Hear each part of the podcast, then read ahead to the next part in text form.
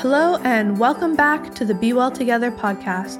I'm your host, Katherine Bowen, and I'm the Director of Employee Engagement Programs at Salesforce. In this weekly series, we bring in luminary speakers and well being experts to provide insights and tips related to all aspects of mental, physical, and social well being to help you thrive at work and at home. They say laughter is the best medicine, and we fully support that.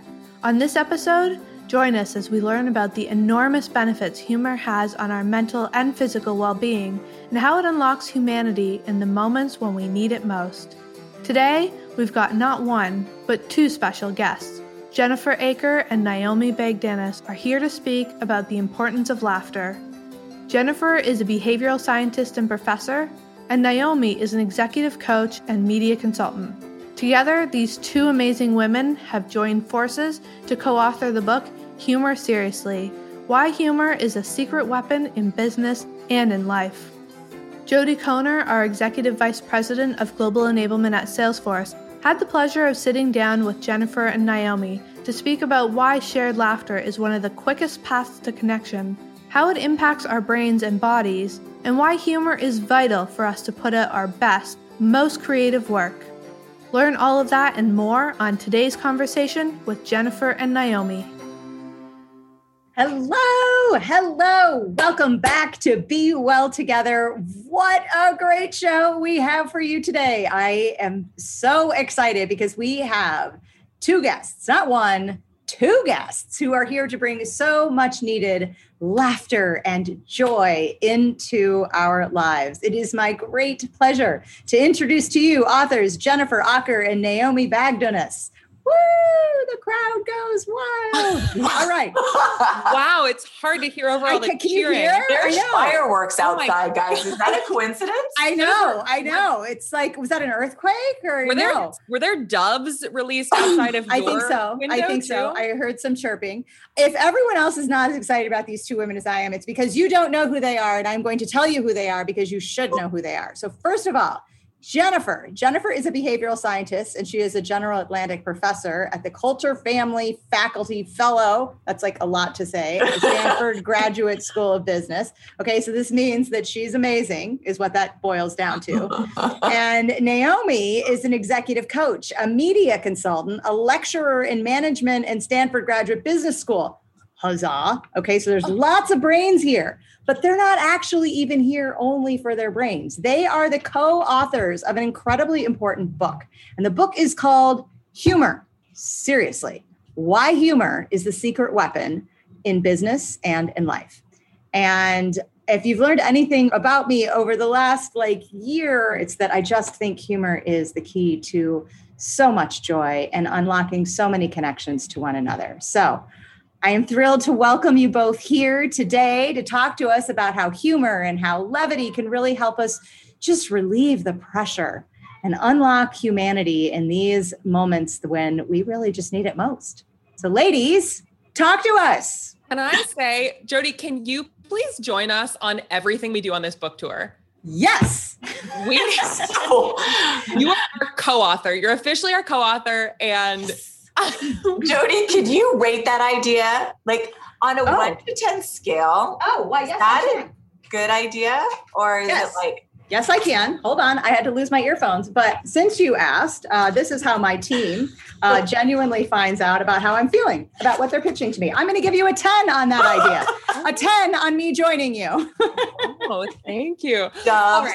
flying. So, with that fantastic idea and kickoff, uh, we want to start by asking a really simple question to everyone watching. And this is not rhetorical. We want you to actually answer it in your mind and even jot down the answer. And that question is When was the last time you really laughed, like belly laughed with someone? And Jody, you don't count because you're probably like five minutes ago or, you know, right before the call. But everyone else has to think about a time and as you do, I want to share a quick story about a time in my life when I would have been really, really bummed out about my own answer. And this story starts with an offhand comment from a client. This client, Bonnie, she said, I bet I know exactly what you do on Friday nights, Naomi, which is objectively a pretty weird thing, right? To have a client say to you, I was hired to provide professional services, but Bonnie and I had grown really close over the last couple of months and we'd spent hundreds of hours together. So I went along with her and I said, Great, Bonnie, what do I do on Friday nights? To which she replied, I bet you stay at home alone, actually with your cat. And you probably watch History Channel documentaries and re iron your blouses for the next week. She also told me that she had never seen me laugh at work. Did you fire is, her? Which is really sad. Uh, she would have been the one firing me. I don't know. I might have been like, this is actually, I think we can't do this. And uh, yeah, I mean, it was super sad. By the way, also when pressed, when I asked her about the cat thing, she guessed that my cat's name was Cat right? So this is a pretty sad thing. And not because this life is inherently bad, right? This life of Cat and the History Channel, it just wasn't my life. And so it was at this moment that I realized I had been leading a double life where by day I was consulting Fortune 100 companies and by night I was performing improv comedy in LA. And I was keeping these worlds really, really carefully siloed because I figured, okay, neither one screams transferable skills to the other everyone's basically going to think that I'm wasting my time. And upon closer inspection, I started to realize that most of the rich things in my life, most of the things that were the most fulfilling, were, even if they were really hard, by the way, had been lots of fun too. And mm. generally, the times when I felt most out of step with my own life, when I felt tense and brittle and even deeply unwell, were when I was having the least amount of fun. So, personally, I set out to change that to see if I could have both of these things be good at my job and also be joyful at work.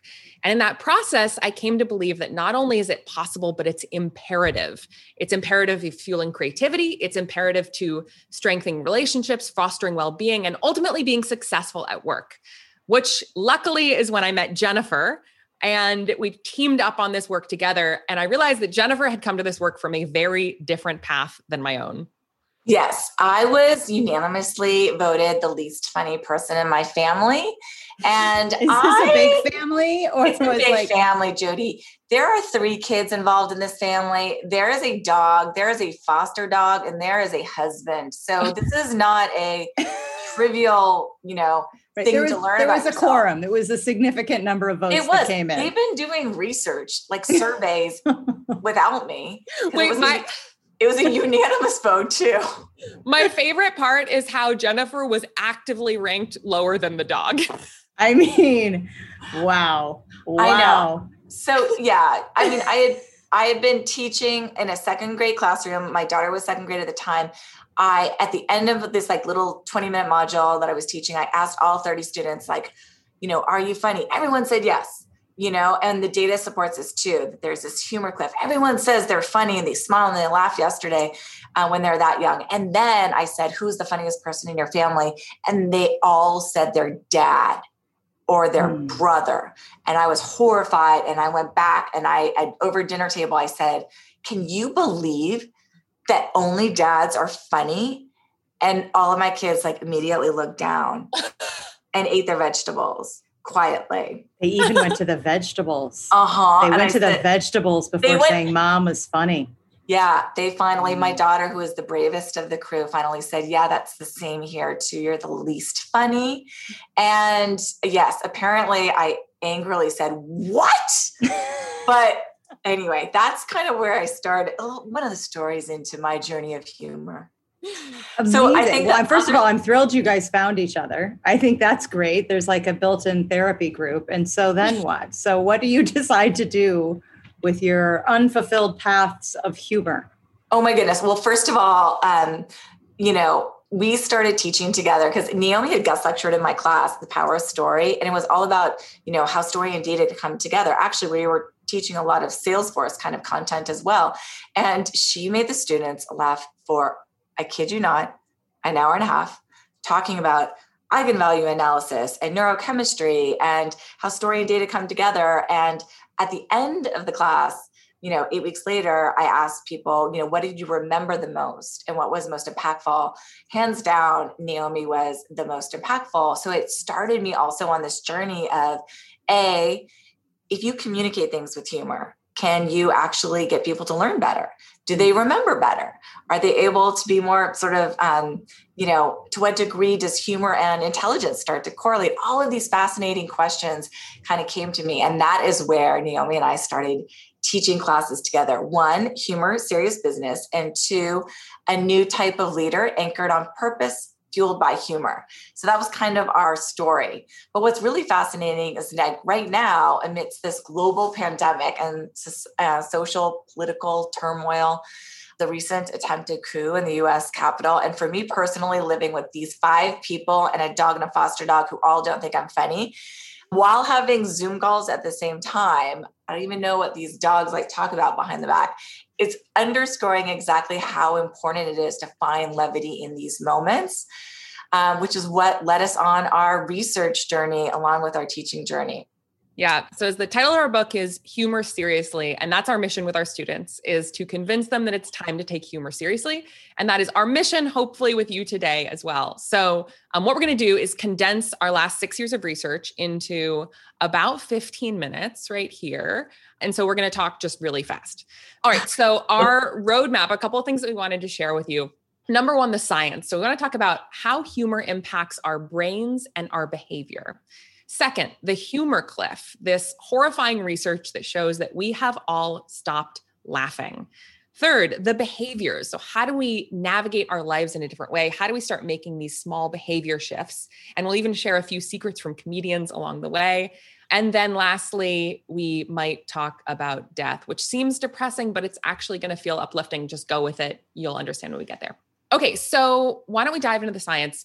Jennifer mentioned that we teach this course at Stanford, and part of what we teach is about humor's power to foster resilience and well being. So, we want to share in one of our favorite studies. This group of subjects participated in a multi week humor skills program. So each week they learned something really simple, like looking for opportunities to laugh, or my personal favorite, developing a healthier and heartier belly laugh which by the way sounds super creepy and like a class for supervillains. Um, exactly. So literally, this seems really frivolous, right? But what the researchers found was that individuals in this humor skills group versus the control group reported fewer instances of depression, significantly lower stress, a higher proportion of positive to negative feelings, and even increased perceptions of control in their lives. So this had a mm-hmm. monumental impact on people's well-being. And what we know is that humor's impact to our well-being extends far beyond just our internal state because shared laughter impacts our sense of community and our sense of connection. In essence, it accelerates a feeling of closeness with those around us. One study revealed that strangers who laugh together before a conversation end up connecting in ways that feel 30% more intimate and authentic. So essentially, humor, laughing together, quickens a path to friendship and to vulnerability. In another study, which is particularly relevant if you have a special person in your life, uh, couples were asked to reminisce about moments when they laughed together versus moments that were simply happy. And those couples who are in the laughter condition later reported being 23% more satisfied in their relationships, which is quite remarkable because they were just telling stories. What's so, incredible about this is that what's happening is it's all physiological. Basically, what happens when we laugh with someone, whether it be, you know, in a person or through a screen or, you know, with ratings or, you know, supervillain glasses, our brain releases a cocktail of these healthy hormones that suppress cortisol and they increase dopamine and mm-hmm. oxytocin. So, in other words, when we're laughing together, basically we're drugging our colleagues and ourselves but very helpful, you know, healthy and, drugs. Totally. And the great thing is, this is a cocktail you can drink before noon. It is. Yes. And it's also a free cocktail that you can drink before noon. and the other thing is, when you drink this free cocktail before noon frequently, you live longer. So, one of our favorite studies shows that when people are asked, Do you have a sense of humor? It's not, Are you funny? It's, Do you have a sense of humor? And this was a study that was conducted in Norway where, you know, the sense of humor isn't normally like overly like developed and i'm norwegian i can say that mm-hmm. when people say yes to that um, researchers tracked how long they lived the, uh, the people that said yes versus no to that question do i have a sense of humor live eight years longer and Mm. are 30% more resistant to severe disease. Mhm. Mm. Um, so, in other words, laughter might very well be the best medicine after, you know, actual medicine. So it goes actual medicine, then laughter, then gummy vitamins. yeah. And now, by the way, after this, gummy vitamins are just flying off the shelves. Just Yes. Um, I've totally started switching over to gummy vitamins, by the way. Like, why not? We're like, I They're literally, I literally, this is horrifying, and it's, but it's an important side note. I like will just like take a like a fistful. You know, you're have to have to, you're supposed to have two or four. oh, I just take a fistful. Yeah, so it's actual medicine, laughter gummy vitamins. So you don't even have to buy this book. Yeah. just stock up on those gummy vitamins, and you should be good. It's totally cracking me up because my gummy vitamins are my fiber, and I'm not really sure what would happen if I took a whole handful. But I see where you're going in theory. I, okay, I think we have it. I think we should start selling a package deal that is this book, gummy vitamins, and fiber supplements, or we can Yes. sell the joint ones. And I think this is going to It's a This is- whole new package plan. co-brand it. I love it. I give it another 10. Okay, great. All right. So clearly, humor is a powerful tool. Hopefully, we all believe that now. And the problem is, as Jennifer mentioned, we have stopped laughing. So, we adults in general, not Jody, but everyone else has fallen off a humor cliff. So, this is actually a study run by Gallup of over 1.4 million people in 166 countries. And all of these people were asked a really simple question Did you smile or laugh yesterday? And for those who are 14, 16, 18, 20, the answer is pretty consistently yes. Then around age 23, the answer becomes no. And we don't start laughing again until age 70. So we see this huge drop off. And we oh. don't start going up again until 70. By the way, put another way, the average four year old laughs 300 times a day. It takes the average 40 year old two and a half months to laugh that many times. Oh, that is so sad. No wonder people are having midlife crises. Mhm. and why everyone should be making signs like your signs where you have your kids make signs that you hold up during meetings I do. because as it turns out kids know the secret so this is not good yes look at Lucky that number seven. all right so i want to come back to that question we asked at the beginning so everyone think back to that moment that you thought of before the last time that you really laughed that you belly laughed I want you to ask yourself, was it at work or was it at home? Now, obviously, many of us are working remotely. So, was it with colleagues during something professional or was it with your friends, family, and at home? Jody, what was yours? Was yours work? or Mine was with family. Mine was definitely with family. Yes. So, more than 90% of people surveyed will think of a moment at home. A very small percentage think of, of a moment where they had humor at work. And we also see this that people not only have stopped laughing generally in their lives, but especially Monday through Friday. So, we know that humor is incredibly powerful for our, our well being and for a wealth of other things in our lives. So, how do we start climbing back up the humor cliff? So we're going to take you on a very quick journey that we take our students on. And remember, this class gets the same credit at Stanford Business School as financial accounting, which is objectively funny. Um, so on day one, we That's do our this- best joke, really. It's just the reality that our class gets the same amount of credit as financial accounting. You choose whichever one you want. That's Yeah. right. Either or, same same credit. Which one Um, do you think you'll like more? Hmm. Yeah, and then we shock them because on day one we give them an audit. Yes, It's a that's humor true. audit, which is the most fun audit you'll ever experience. And so they're still happy they picked our class. And so the tr- task is really simple. All they do is they just track down how many times they laughed each day over the course of a week, or how many times they made someone else laugh. Actually, both. And the reflections of the first week are um, pretty much all of the time devastating. There was one student who said, It was Tuesday. I did not laugh once at all. Who knew a class on humor could be so depressing? And so, um, Who knew a class on humor could be so depressing? Day Yeah. one. so yeah, you got to bring them down on day one. Let's one. make sure we get that in the Amazon reviews. That sounds great. depressing. it was shockingly depressing at the start. But at the end of the week and also at the end of the book, our students and readers report laughing a lot more. And it's not just that they got funnier, they actually saw a chance for humor. They they saw uh, uh, moments for humor or joint humor or invitations for laughter together that they wouldn't have otherwise actually seen. And so this is called the priming effect. And the priming effect actually shows that our brains are wired to find out what we are set out to look for. So I did not say that well, but let me try it again.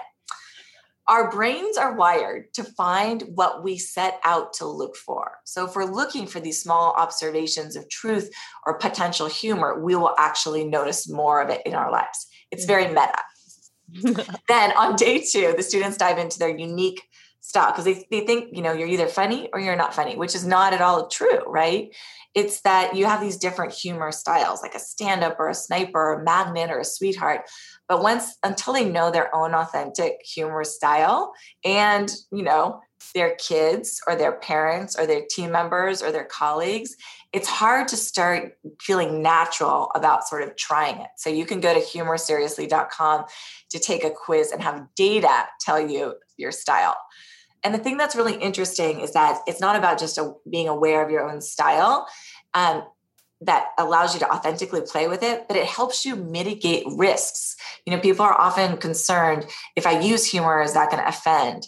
Well, once you understand your humor style um, and you understand the humor styles around you, you can naturally and more strategically use humor. Right. All right, so that brings us to day three of our journey with our students and now our journey with you.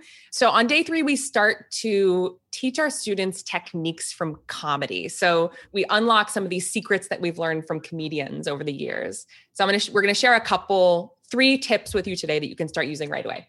The first is the callback. This is where you just listen for moments of laughter and then you later make a reference to that earlier moment. So, for example, I might say, please read our book. We promise that it's less depressing than our class, at least on Tuesdays, right? Depressing on Tuesdays. Or in this conversation, I could just pull out a jar of gummy vitamins and just start downing them as we're going right so any reference to something earlier that had that was a moment of, of laughter by the way you guys already did this when you were talking about gummy vitamins and you brought that back and started laughing about it all right so this is the easiest way to get a laugh and it creates a feeling of connection, right? We all now have an inside joke that we can refer to later. So, callbacks. Second is the rule of three.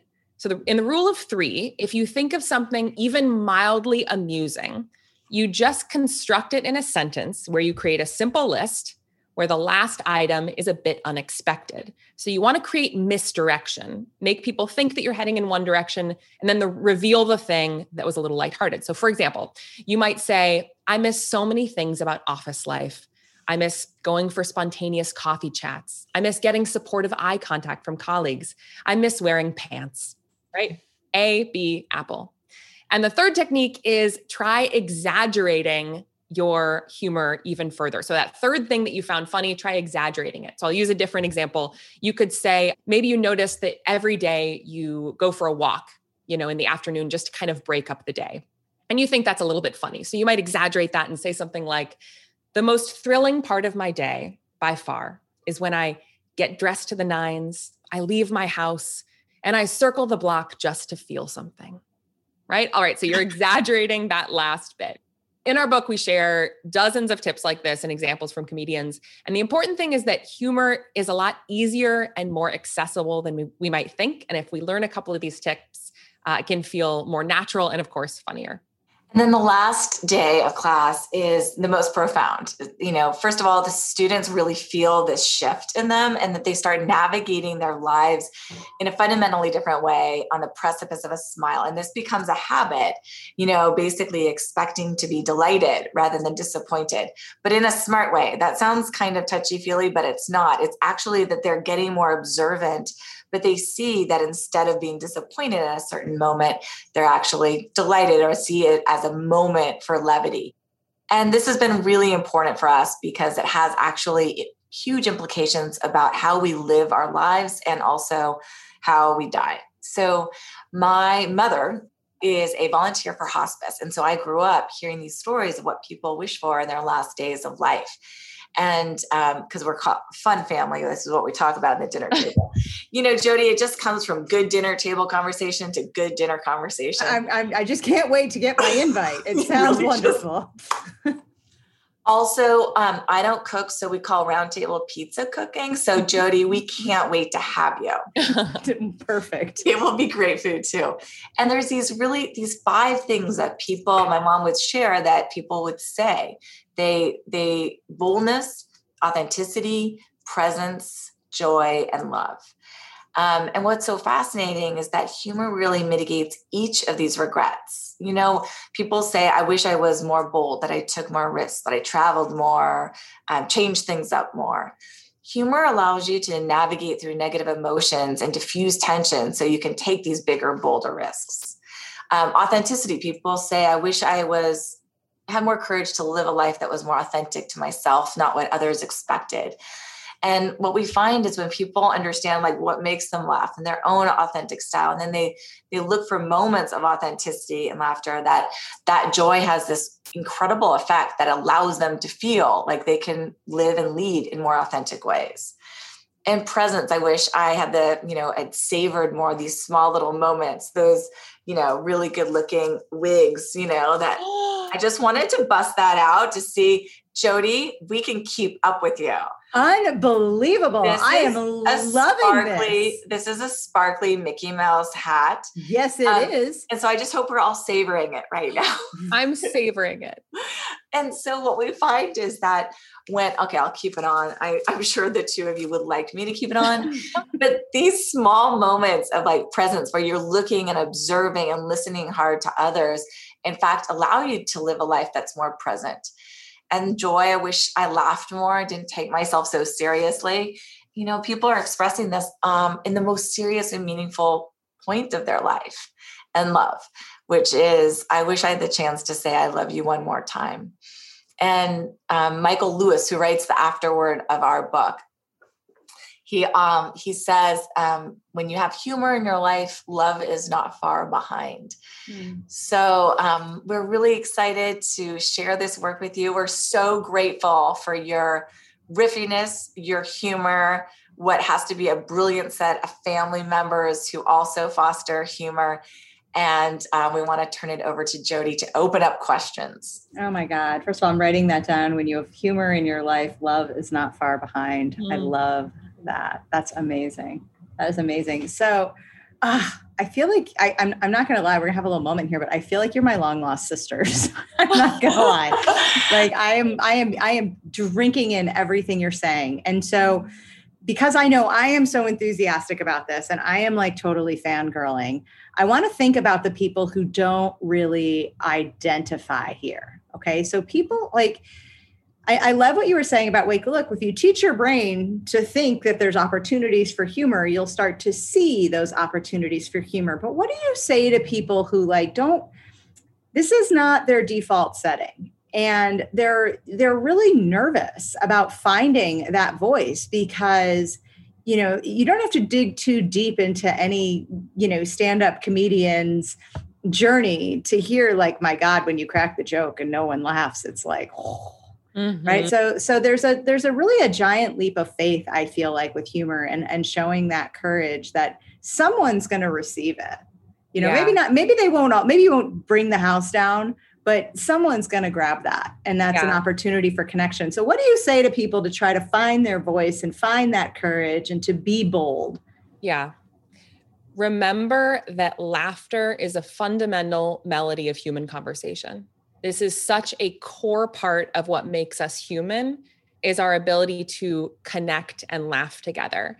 And so in this moment especially more than ever, people are they are um thirsting for more humor and levity in our lives to help us get through these hard times. So first is just to know um oftentimes when someone makes a bid uh, John Gottman's work uh, talks about these emotional bids that we make to people, these small invitations to have levity. More often than not, that bid will be returned. The second thing I'd say is people get caught up on this idea of trying to be funny. And that can feel really intimidating. Like you said, it can, it feels like it can invite a lot of judgment.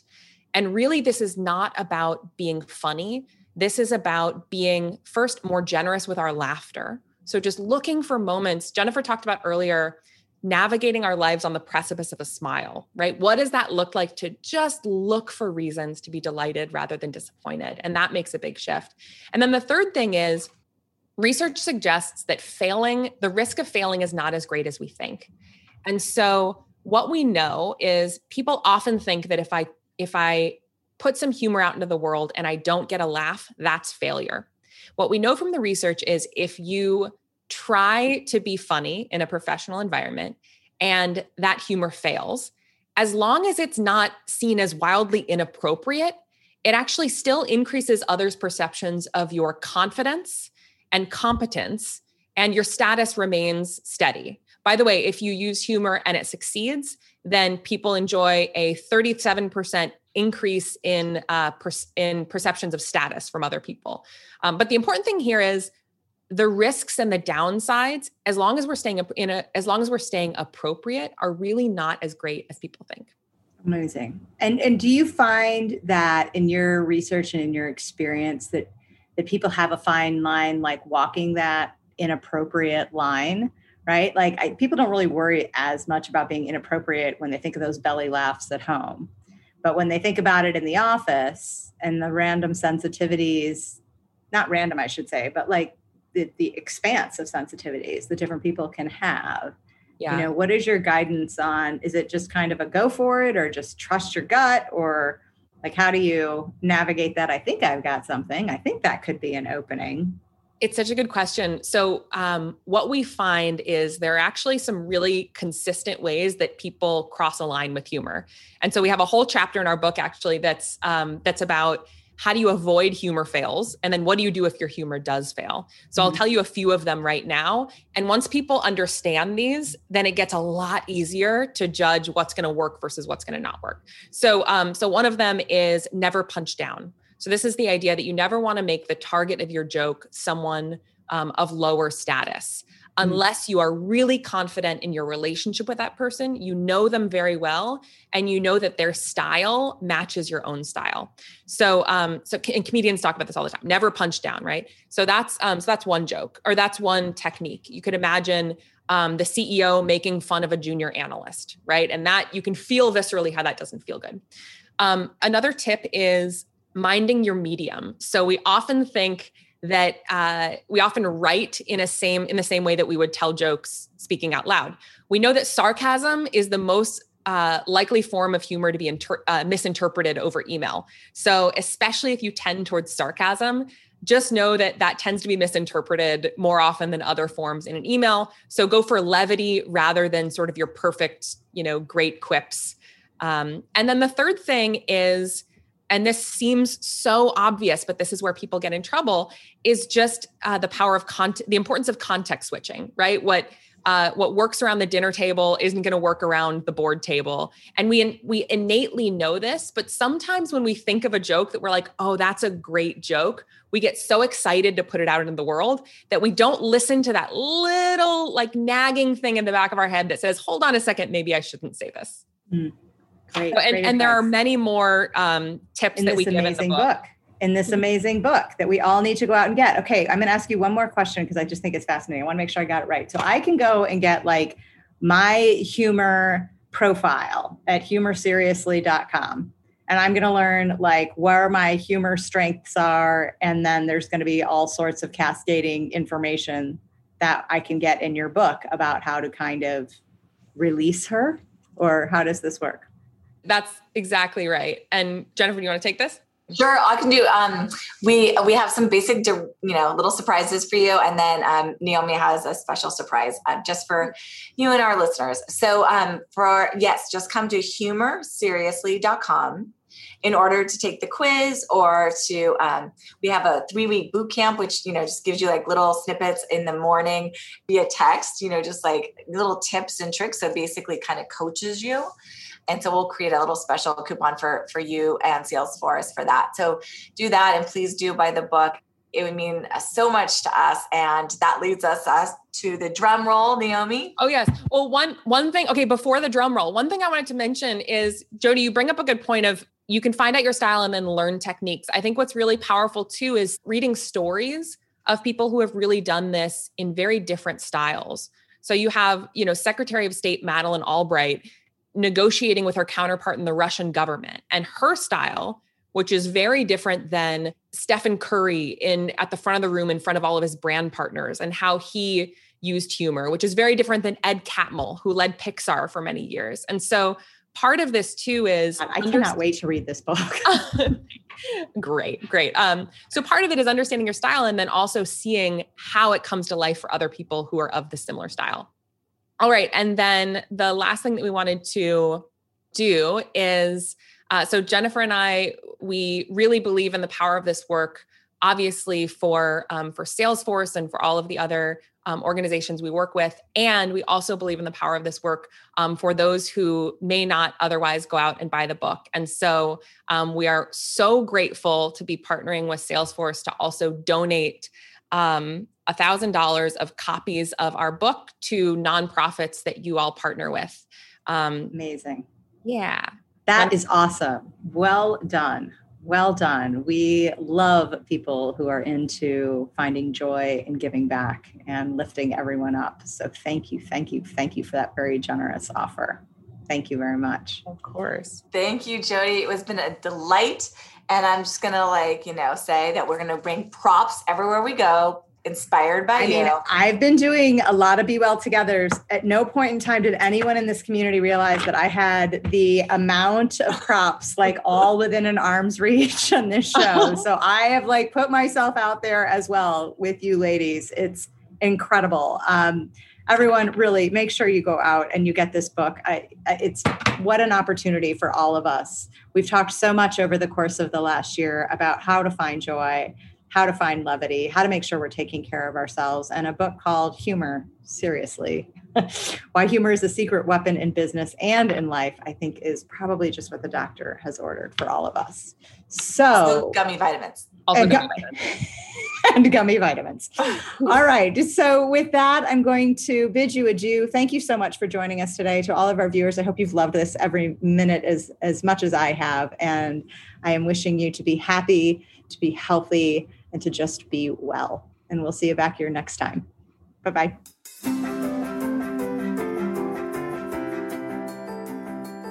And that's a wrap on our inaugural season of the B-Well Together podcast. If you enjoyed the series and or today's episode, be sure to leave a rating and review. And we encourage you to share it with friends, family, and anyone you think could use a boost of inspiration. We've loved bringing you this relevant, informative, and fun content. But wait, there's more. Visit salesforce.com/plus or click the link in our show notes for videos with guests such as Arianna Huffington, Jay Shetty, Jane Goodall, and others. Additionally, check out the free Enhance Employee Wellbeing Trail on trailhead.com for even more well-being tips and resources to help you prioritize your well-being and thrive at work and at home. Until next time, be happy, be healthy, and be well.